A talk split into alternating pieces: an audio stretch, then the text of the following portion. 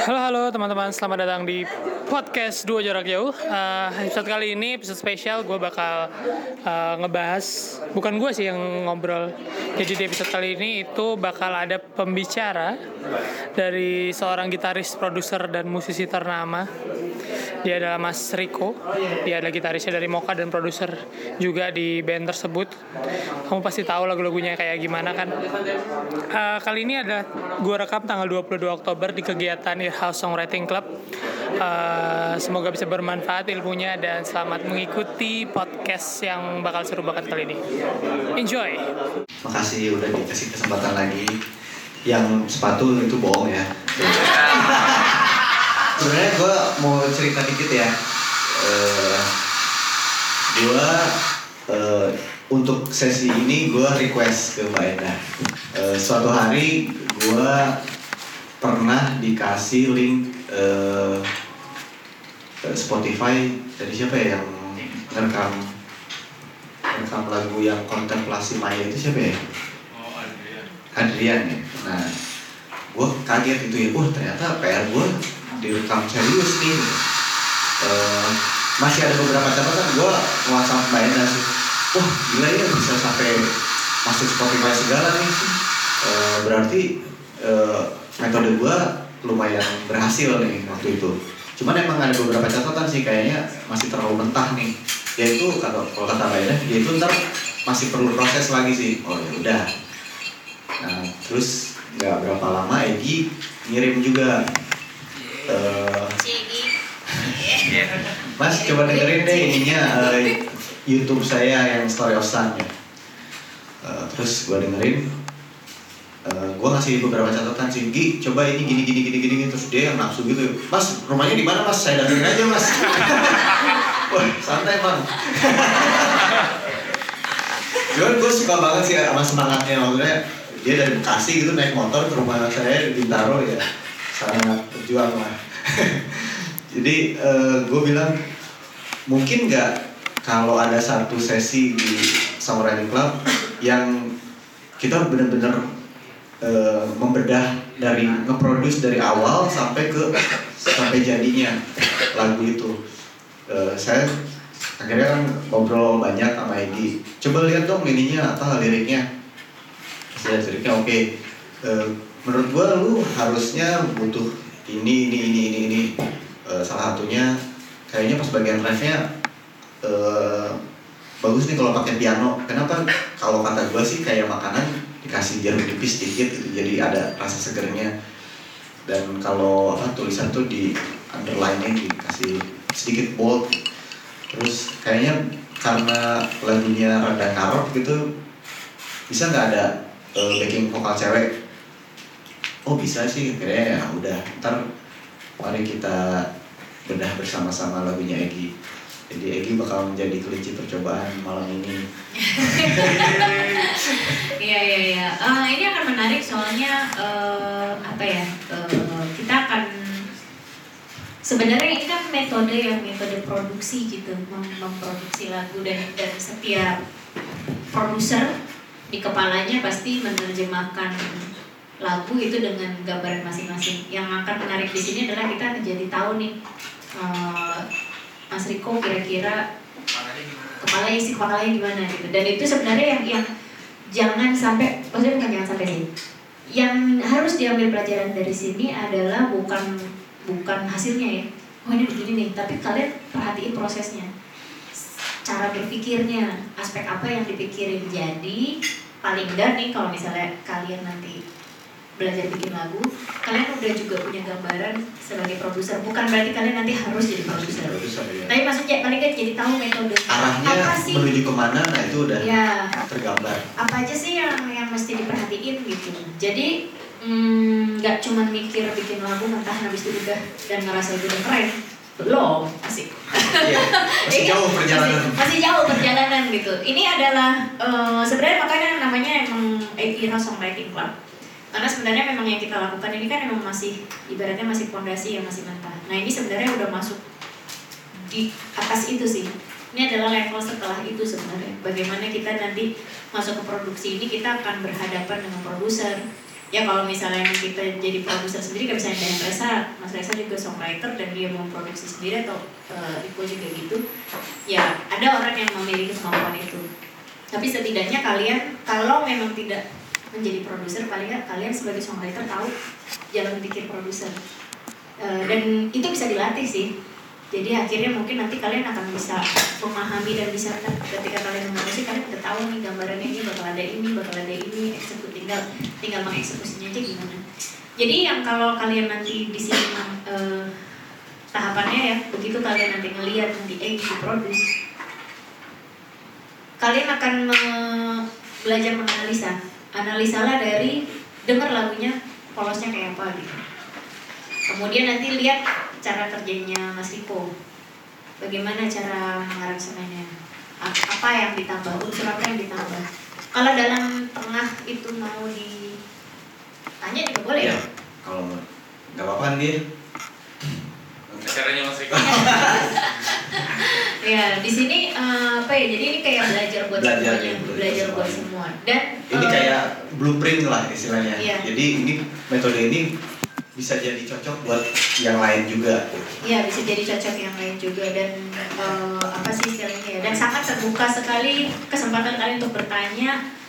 Mumpung Mas Riko ada di sini ibaratnya ya ini adalah kesempatan yang gue bisa bilang ini langka.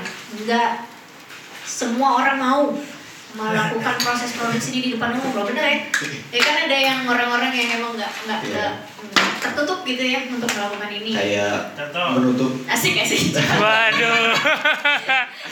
Iya, iya. ada ada ya mungkin ada yang karena nggak nyaman Iya. gitu ya atau juga nggak tahu cara nyampeinnya itu bisa juga bukan berarti karena pelit atau apa enggak sih tapi mungkin lebih karena nggak nyaman atau nggak nggak bisa berkomunikasi itu juga bisa gitu Itu nggak jadi ini cukup langka gitu dan bisa dibilang sih cukup mahal juga eh, dalam arti ya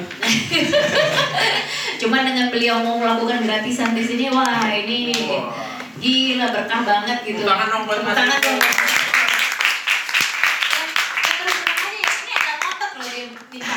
Gue sampai kayak, aduh gue bilang, aduh gimana kok gue gak ada nih kalau misalnya gini gini gini gini bilang, enggak gue mempertanggungjawabkan apa yang telah gue buat.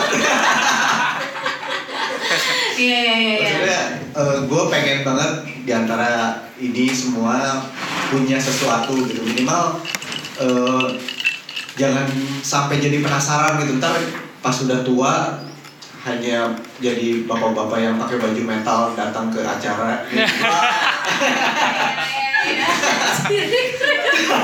Iya iya iya tapi iya. kalian punya karya gitu nih dulu papa ngeband nih atau ibu ngeband kayak gini lagunya Asik. Kuatnya sih kuatnya cuma nyari bawa-bawa pakai kaos di acara nggak punya apa-apa ya Biasanya ngeri ngeri. pakai Harley kan udah kaya Oh, iya. Udah kaya. Baju Metallica gitu semua Iya, menarik Maaf ya kalau ada yang kalian gitu ya. Eh, tapi ini menarik banget. Ah, buat yang belum tahu atau belum hadir waktu itu, eh, Mas Riko pernah datang sih kayak dua bulan yang lalu, pas bulan yang lalu aku lupa. Waktu itu ngebahas eh, masalah proses penciptaan lagu. Waktu itu masih nulis lagu dan waktu itu masih PR membuat lagu berdasarkan visual apa pun. Karena waktu itu metodenya Mas Riko kalau misalnya bikin lagu dia bayangkan visualnya dulu. Kita bisa lahir dari visual. Uh, dan ada beberapa karya teman-teman yang yang dieksekusi waktu itu si uh, Adrian ya, Adrian. Dia yang akhirnya dieksekusi dan dan dijadiin suatu gitu. Banyak juga sih di sini yang yang dan waktu itu presentasi karyanya juga pada bagus-bagus banget. Uh, dan ini merupakan apa ya istilahnya ya di mana Mas Riko waktu itu maksa gue untuk kayak Mas gue pengen banget nih pengen banget. Yang di mana gue juga bingung anjir gue di antara kesibukan ini baru balik dari mana nih? Dari mana? Dari mana? Bandung. dari Bandung. Eh, di mana dengan jadwalnya yang sangat ketat gitu ya kalau untuk Moka manggung terus tiap minggu dan ini pasti tidurnya juga masih belum cukup cukup amat gitu terus tiba-tiba harus hadir di sini malam hari ini.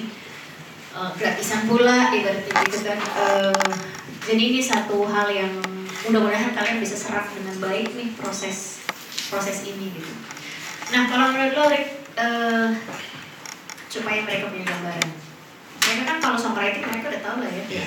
esensinya gitu. kalau producing tuh esensinya apa? Sebenarnya meng- kalau lagu itu kan sebenarnya udah kuat ya lagu sendiri itu udah kuat nah tinggal kita lebih menguatkan sih kayak eh, ada beberapa line yang harusnya ditonjolkan. Nah itu ya dinaikin gitu. Itu bisa di eh, apa eh, caranya bisa ada backing vokal mungkin. Jadi orang bisa lebih eh, into refnya. Atau mungkin ada sesuatu suara yang melodi yang menambah atau ya itu beda-beda sih.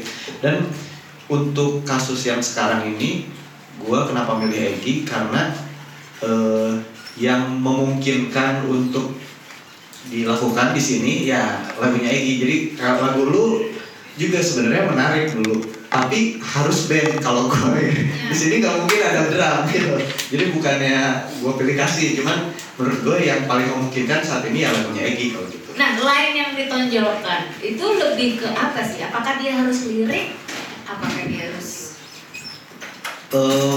S- melodi sih melodi yang racunnya menurut gue sih gitu ya. Eh, kalau yang lagunya Egi tuh pas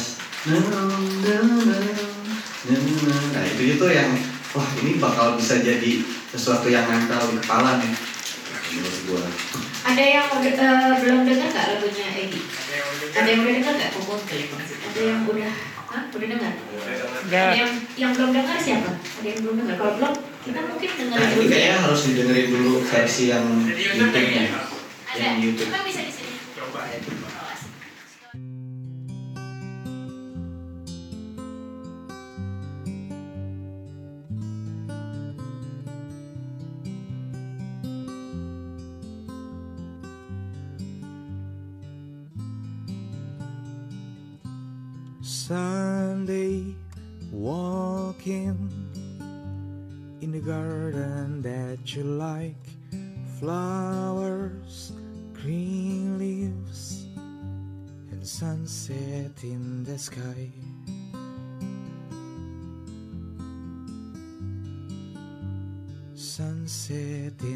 Sky.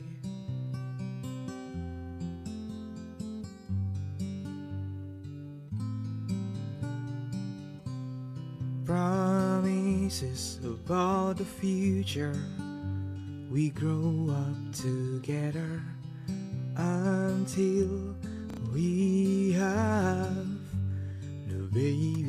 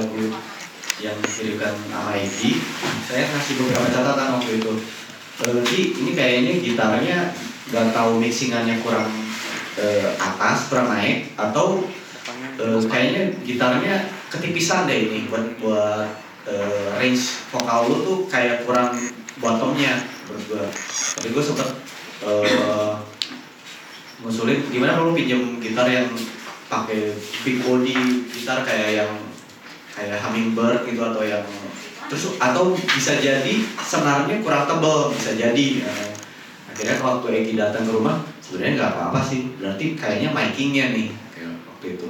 Terus gua rada terganggu pas pengucapan promises waktu itu ya. Promises itu kayak pemotongan Melayu tuh gitu emang. Jadi eh, kemarin kita akhirnya eh, ngebenerin itunya ya bagian jadinya Diksi. ah, terus sama apa lagi gitu kemarin teh? Eh, di sini dong. ah silakan. Oh sama eh, kita bedah liriknya juga. Terus eh, gua tanya kan eh, ini tuh lu sebenarnya optimis atau enggak sih lu? Oh iya, kemarin tuh. Soal si rasa si rasa lagunya. Jadi waktu dengerin yang rekaman di rumah Mas Riko gitu kan, eh, Mas Riko ngasih gambaran untuk lagu ini eh, supaya musiknya terdengar bright gitu ya, terus happy. Happy.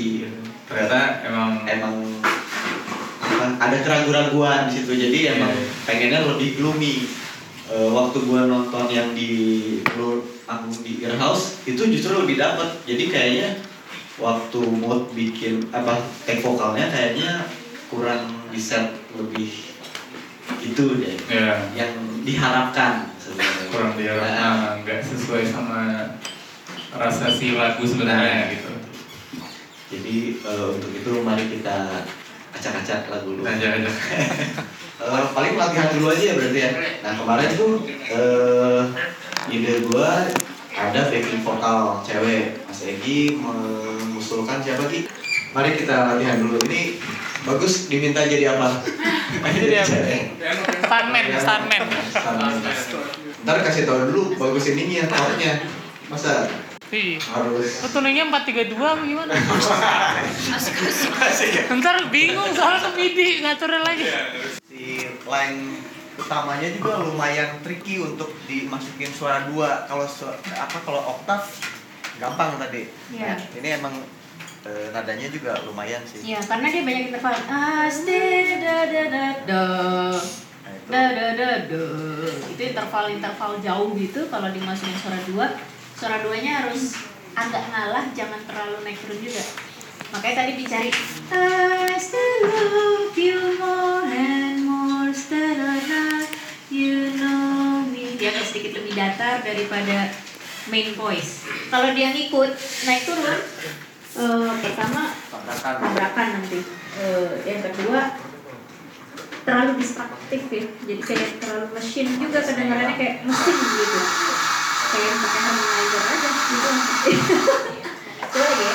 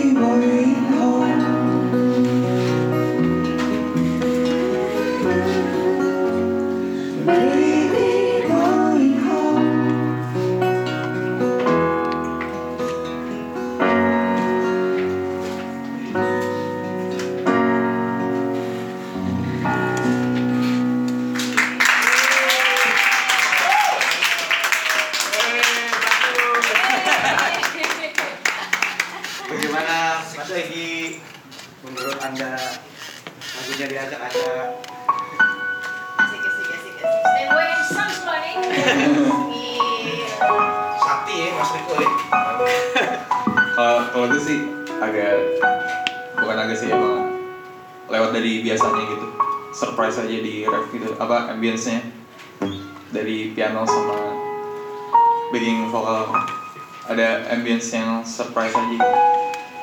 Kalau gue yang ngerasain. Ada yang mau ini nggak apa eh, nanya itu atau apa? dapat ilham begitu aja atau mau mulai apa gimana sih? Kan pertama kita bedah dulu liriknya. Nah ini kayaknya penekanannya di sini nih yang harus ditonjolkan. Makanya yang kata gua harus ada underline itu dikasih bold. Oh. Yang racunnya kan sebenarnya gitu kan. Eh, apa? Eh, gue? Nah. Dan terus itu liriknya kan emang ada cewek cowok sebenarnya makanya Oh. kecuali kayak sekong kalau dia kalau saya sekong jadi ya mungkin lu yang di yang yang yang jadi vokal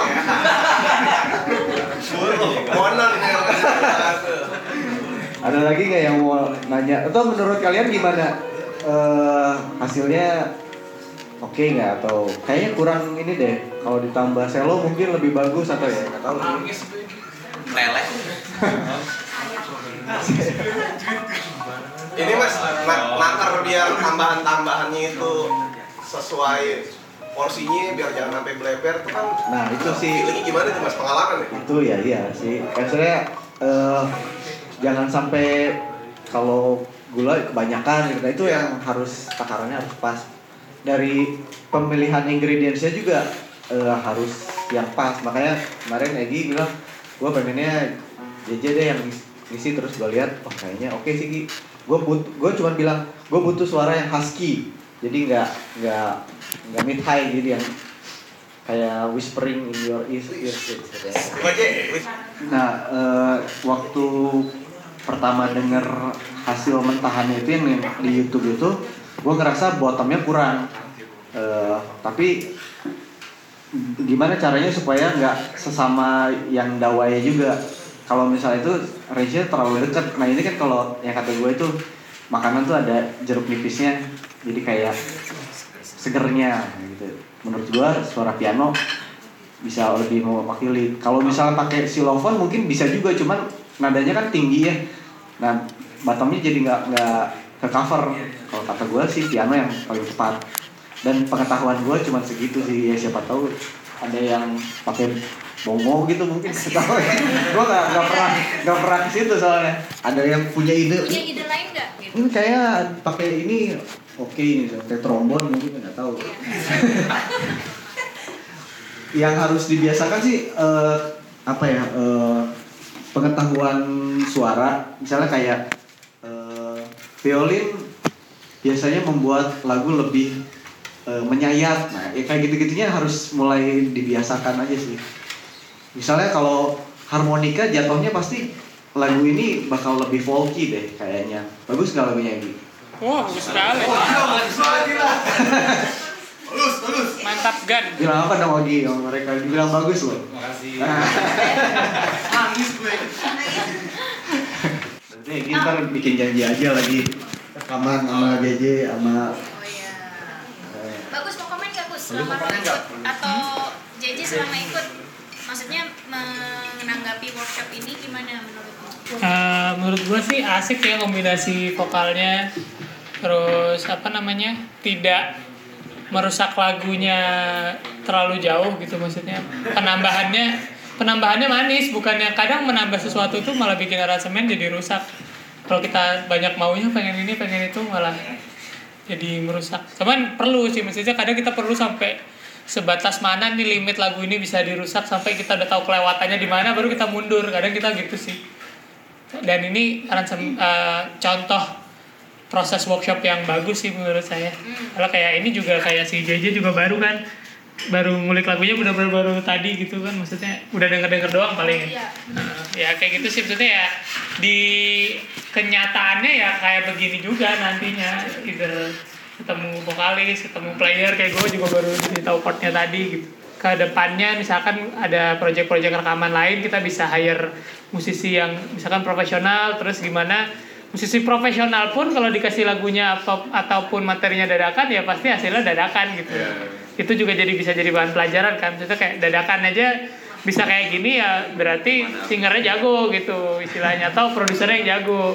Kalau nggak ada yang ngarahin terus asal pas masuk studio rekaman terus kayak diapain ya vokalnya? Ya nggak tahu. Terus ya gimana ya gitu nyari lagi itu malah terkadang apalagi itu bukan ini kan kayak studio istilahnya nih kita nyawa studio nih misalkan stu- studionya bayar. Itu udah buang waktu berapa lama gitu maksudnya.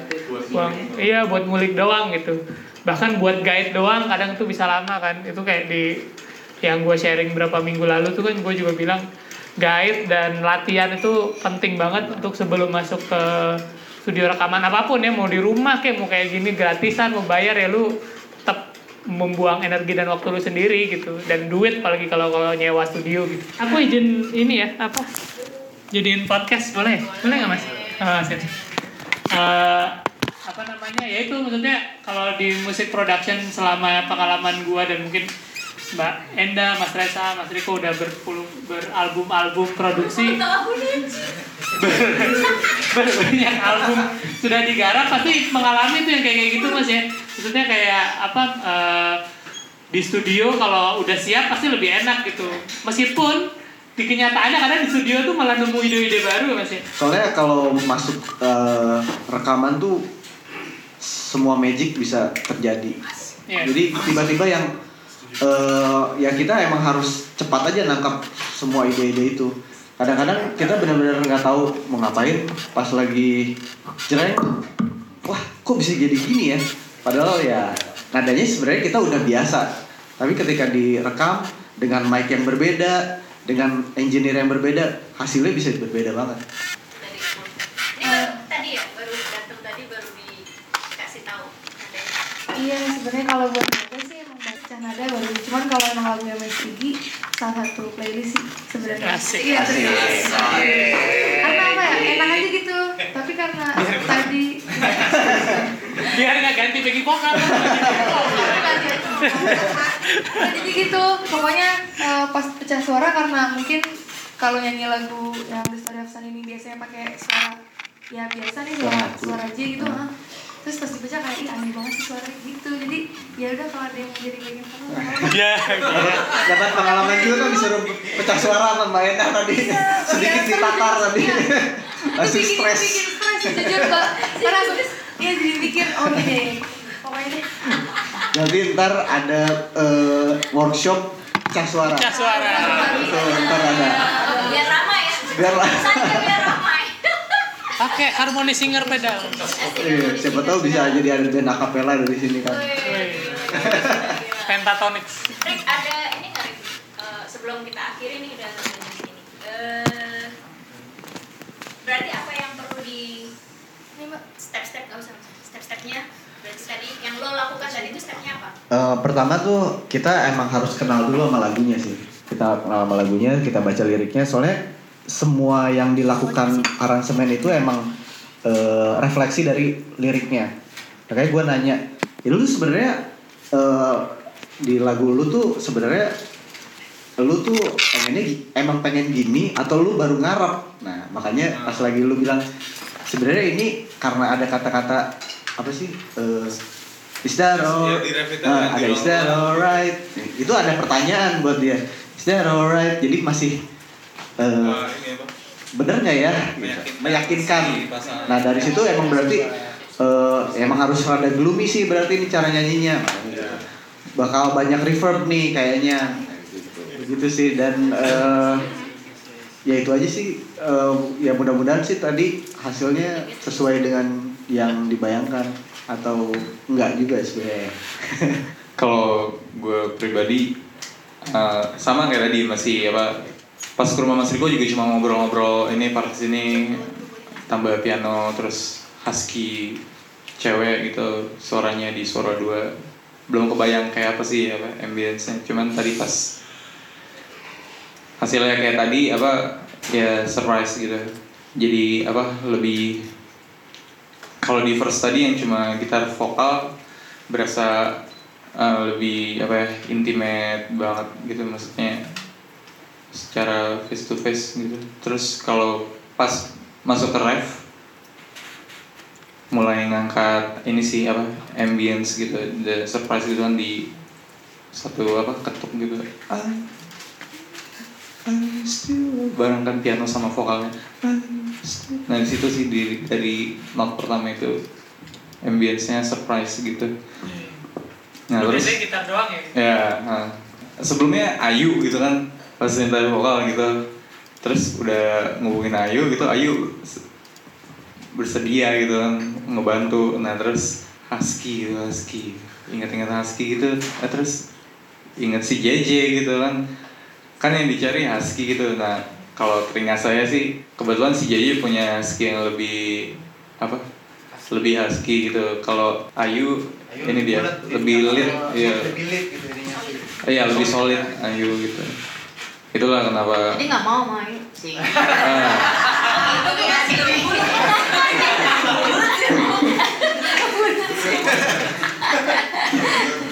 ya lebih lit sih soalnya Iya. ayo lebih lebih ada apa mintanya lebih ada gitu ya lebih solid di semua range gitu. Jadi karakter suara itu ngaruh juga ya untuk ngebangun ambience. Ambience. Hmm, tapi ini menarik sih. Maksudnya kita juga bisa explore. Setiap orang tuh punya potensi untuk bisa bikin suara husky dan enggak. Oh, Kayak misalnya gue bisa bikin solid, bisa seriosa, wuh, bisa bisa ha, bisa gitu, bisa oh, bisa ha, nyeh, bisa. Jadi vokal tuh coba kalian explore as an instrument. Ya. Sebagai instrumen juga ya itu kenapa ada olah vokal segala macam. Jadi begitu misalnya ketemu penyanyi gue pengen husky ya mungkin orangnya sama bisa. Solid bisa juga. Gitu. jadi jadi itu salah satu ini buat buat pengetahuan aja sih. Nah apa namanya bisa explore suara masing-masing deh. Karena kadang-kadang kayak misalnya gue gitu eh, harus nge-backing sendiri kan? Ya gitu kadang-kadang pengen suara yang solid ya udah backingnya solid gitu. Atau kadang-kadang gue pengen husky juga ya emang suara gue husky juga sih kalau di rekaman kan husky gitu. jadi emang ada baiknya sih untuk belajar macam-macam tone voice sama kayak gitar kan? Ini masalah teknik gitu ya. teknik. Teknik. iya. Sama pengetahuan kayak pecah suara itu kan mungkin juga tadi JJ juga kayaknya stres juga tuh diajarin sama Enda aku galak ya? Enggak kan? Enggak kan? Enggak kan? Aku udah pulang. enggak kan enggak kan Orangnya udah pulang. kabur Eh, itu kalau diulik suara dua itu menarik banget sih. Oh, iya. Gue ada beberapa eh, apa kemarin sempat ngasih tahu ke Egi.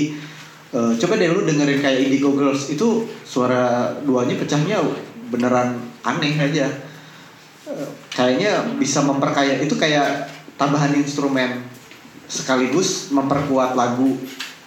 Jadi ya eh, bisa menarik sih itu. Iya benar benar benar. Terus gitar tuh juga sebenarnya jadi kalau misalnya kita emang mau explore cuman gitar vokal aja tuh sebenarnya lebar banget.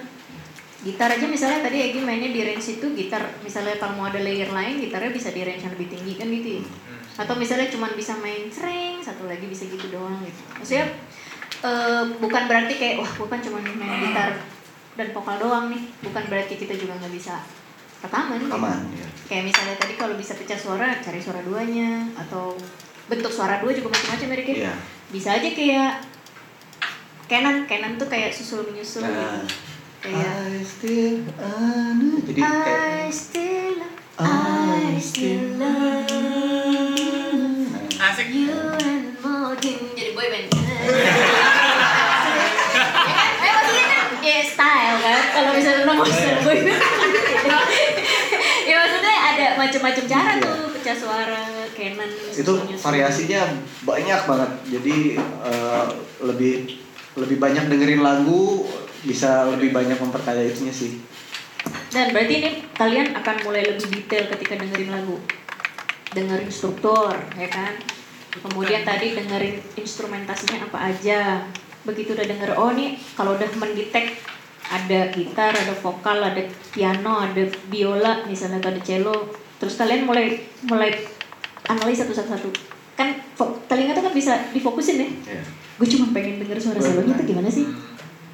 Terus lu coba dengerin satu-satu, oh, oh bagian ini nggak ada cello sama sekali, dia masuk lagi di mana ya? Nah gitu tuh. Terus kayak misalnya bagian vokalnya dia masuknya di mana? Di mana aja sih? Dia masuknya kayak gimana sih? Tuh telinga kita sebenarnya bisa kita arahin ke situ tuh. Bisa kita arahin ke suara mana yang mau kita dengerin. Nah itu sebenarnya cara analisa analisa aransemen tuh. terus kalau gua sih ya sebagai pro- eh, biasanya kalau untuk produser eh pokoknya entah pakai bahasa apa tapi ketika dengerin lu tuh udah tahu rasanya Eh, kalau gue emang karena basicnya desain dulu gue punya eh, ada perasa, eh, pelajaran namanya nirmana 2 nirmana 3D jadi kadang-kadang kita bikin bentuk sesuatu eh, kita kita nggak tahu itu bentuknya apa bentuk baru. Cuman kita semua setuju bahwa itu bagus. Entah dari komposisi dari apa. Dan rasa itu yang harusnya di diasah. Makanya di lagu juga gue nggak tahu sih dia liriknya apa. Cuman rasanya nyaman aja. Nah itu sih yang harus yang terus diasah. Gitu. Itu sih. Eh, Mas Resa, eh Mas Resa lagi sibuk. Eh, ini hari ini mohon maaf sekali eh, per- karena kendala teknis dan lain-lain dan kurang persiapan juga saya gitu. Perangkat ya. Perangkatnya ha, mungkin kalau eh, ini masalahnya hanya cuman ini. Si Sankar dan komputer nggak mau connect karena tadi kata bagus beda brand. Mereknya beda jadi eh, nggak connect dia. Eh, apa namanya? Eh, tapi minggu depan teman-teman eh, kalau ini sudah saya tes dan oke dan bisa masuk tinggal rekaman sih. Jadi monggo disiapkan masing-masing aransemennya gitu. Eh, Om Riko juga kalau mau datang lagi siapa tahu ada ide segala macam monggo atau mau pilih siapa itu boleh. Aransemennya sementara kalian kalian kan sudah dapat dari kemarin dari saya dan sekarang dapat dari Mas Riko ada dua ada Mbak Eda juga. Jadi udah kebayangkan ya eh, bagaimana me- meramu satu lagu supaya enak direkam enak didengar dan dan masih terus-terusan eh, bisa didengar untuk album kompilasi Earhouse Live ini. Gitu. Jadi semoga masing-masing bisa punya bayangan sendiri gitu. Nanti eh, saya juga akan mendampingi segala eh, Mbak Enda juga akan mendampingin Om Riko juga kalau nanti kosong dia pasti datang lagi. Aku nggak pelit ilmu dan nggak ya gitu. Ya Iya, kalau minggu depan belum tereksekusi, ingat kalian punya PR. sepatu ya Om Kalian punya PR bikin lagu dari satu chord. Ya, saya ingat tuh PR. Siapa yang mau jadi? Jadi? uh, udah saya main Minggu depan kalau kalian tapi tetap siapin dua PR dan eh, aransemen yang akan kalian. Jadi kalau misalnya memang tiba-tiba oke kita siap rekam, ya berarti kita rekaman. Tapi kalau misalnya memang ternyata belum siap rekam, ya kalian akan mengeksekusi PR-nya satu-satu nanti di sini ya. kalau metode yang tadi gua sama metode lu mungkin ada catatan-catatan khusus kayak ada yang berbeda mungkin takutnya jadi bingung mereka gitu ada yang bertentangan Oh iya iya. Eh, nggak apa-apa. Eh, kemarin gue juga sudah bilang sih sudah sounding sama mereka kalau masing-masing kepala, masing-masing produser punya metode masing-masing. Jadi nggak ada yang benar, nggak ada yang salah dan dan eh, metode tadi sebenarnya kita gue terapin juga di kemarin siapa Andin, terus eh, siapa lagi ya kemarin? Hah? Anton sama Fajar. Eh, sama kurang lebih penjelasannya ya gitu gitu maaf Riko kemarin cuman bedanya kemarin karena eh, kemarin fokusnya tuh hanya di kita cuman punya gitar aja sama nyanyi jadi dinamika apa yang bisa kita bangun terus berapa apa namanya uh, sampai kapan titik apa orang masih mau dengerin atau enggak lebih lebih ke situ kan kemarin ya.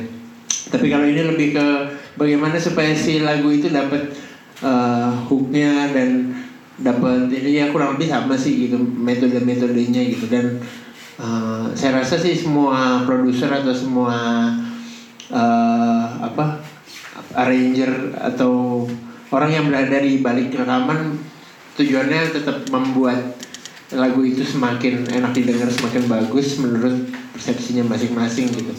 Jadi tadi pasti dapat tambah kaya lagi kan gitu dapat dari Mas Riko yang gimana cara metodenya seperti apa gitu.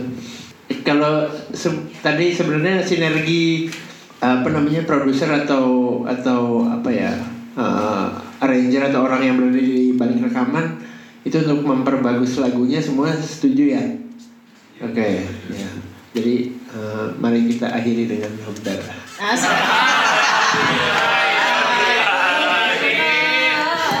dulu ini lagi pusing sih. Lagi pusing. Oke, em, berarti terima kasih banyak buat yang sudah hadir. Pesan gue sih tetap ini sih sebenarnya tetap mungkin kalau misalnya ada yang belum benar-benar paham gitu ya. Cuman gue yakin sih dengan penjelasan yang sangat gampang tadi dan praktek yang sangat gamblang, paling nggak kalian udah dapet sesuatu ya malam hari ini gitu. Eh, dan mudah-mudahan bisa bermanfaat dan kalian bisa terapkan dalam musik kalian. Dan kita sama-sama rame-rame bilang terima kasih Mas Riko. Sama-sama, saya sepatu nomor 41. Sama mas, yang lagi dikirimin ya. Dan terima kasih banyak. Minggu depan pasti diumumin eh, di Instagram Earhouse gitu ya. Oke, aman Fon? Semua? Ya, thank you banget. Bagus juga terima kasih ya udah Makasih ya, bagus ya. bawa, eh, apa namanya? Makasih. Pagi bilang. Eh, bagus, terima kasih. Jadi terima kasih. Eh, terima kasih juga Mas Riko terutama Mbak Eda, Mas Reza, makasih banyak dan semuanya teman-teman terima kasih. Belum JJ. JJ. JJ makasih J. Oh, pro- oh ya. Oh ini ini berkaitan ya dengan eh, kegiatannya bagus. Ini nih pakai mikrofon ini aja. Eh, dengan kegiatannya bagus yang akan dia lakukan enggak di Pamulang tapi di Cikini. Ya. Ya, nanti. Ya juga.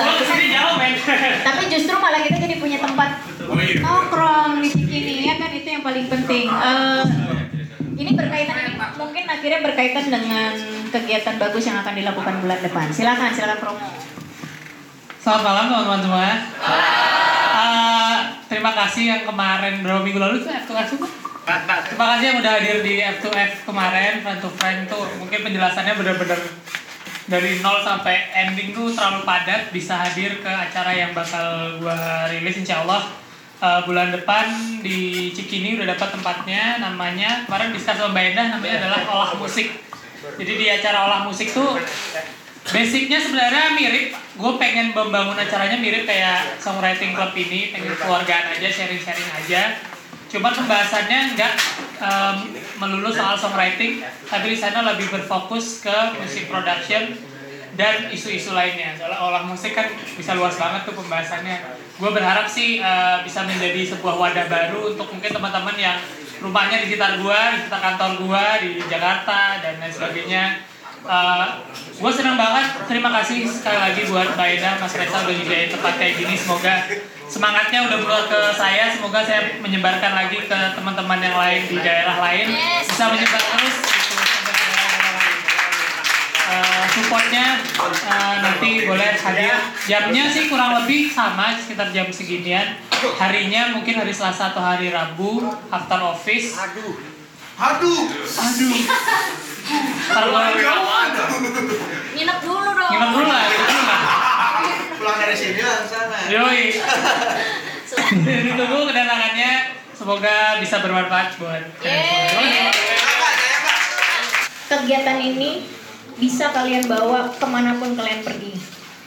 Kalau misalnya kalian mau bikin di nggak tahu misalnya eh, siapa yang tinggal Parung, Parung?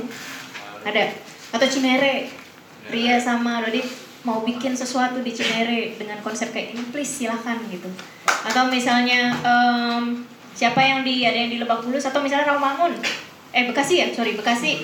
Eh, Egi mau bikin juga di sana silahkan atau teman-teman lain di tempat lain eh, ada yang di Bogor atau di mana?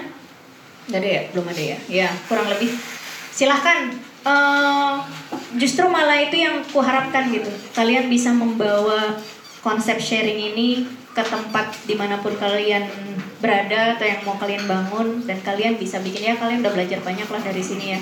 Eh, dan juga jangan lupa untuk undang kami untuk kayak berkunjung ke tempat di mana kalian bangun sesekali gitu. Eh, tujuannya sebenarnya adalah ini di mana kita bisa akhirnya semacam bukan delegasi apa ya kayak nebarin aja gitu jadi semua nggak tersentral di Pamulang. Asik nggak tersentral di Pamulang. Endang untuk tangsel satu.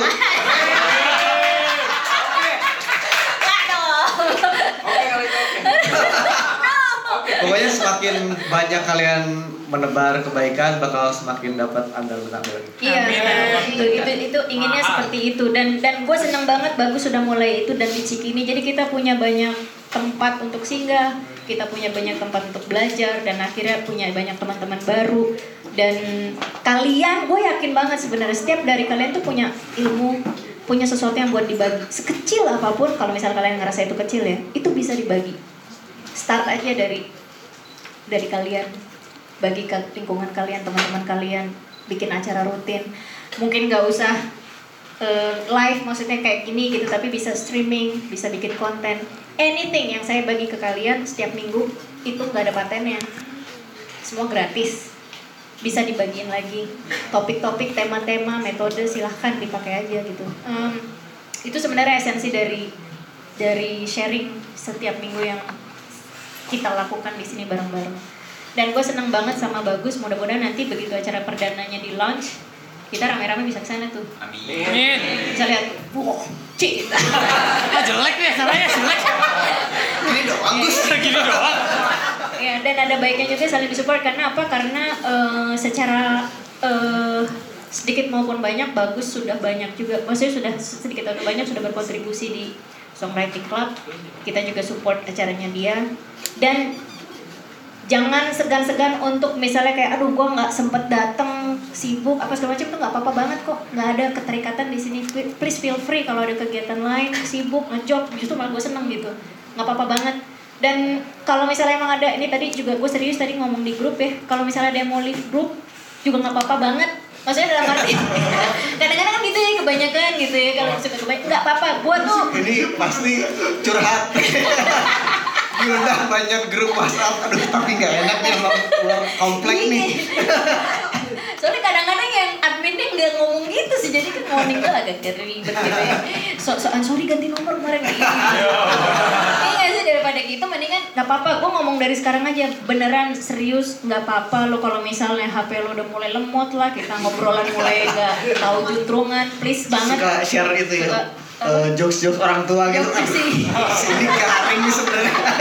cuman ketawa komunitas aja asik komunitasnya ketawa suportif ya jadi maksudnya em, please banget gak ada yang mengikat keberadaan kalian di sini maupun eh, di grup itu semua nggak ada yang mengikat kalian bisa datang dan pergi anytime you want dan kalian juga bisa share semua yang pernah kita di sini share eh, gua Mas Riko Mas Resa Mbak Bonita dan Mas Adoy kalian mau share lagi? Monggo banget gitu. Karena emang esensinya adalah kita memberi sebanyak-banyaknya, menebar sebanyak-banyaknya, dan gue yakin banget akan mendapatkan dalam bentuk yang macam-macam dan itu akan sangat punya benefit yang berbeda-beda juga, maksudnya yang sangat menguntungkan tapi dalam lain hal gitu. Jadi itu sih percaya sama itu aja lah, gitu. Pasti ada sih magic-magic dari yang maha kuasa ke kita semua kalau kita suka ngasih itu aja sih. Oke, ya, santai ya. Pantun nih sebelum kita tutup. Oke, kayaknya seru ya kalau bisa ready pantun dulu gitu. Si Koko makan saus pakai kedondong. Mas Riko beli kaos dong.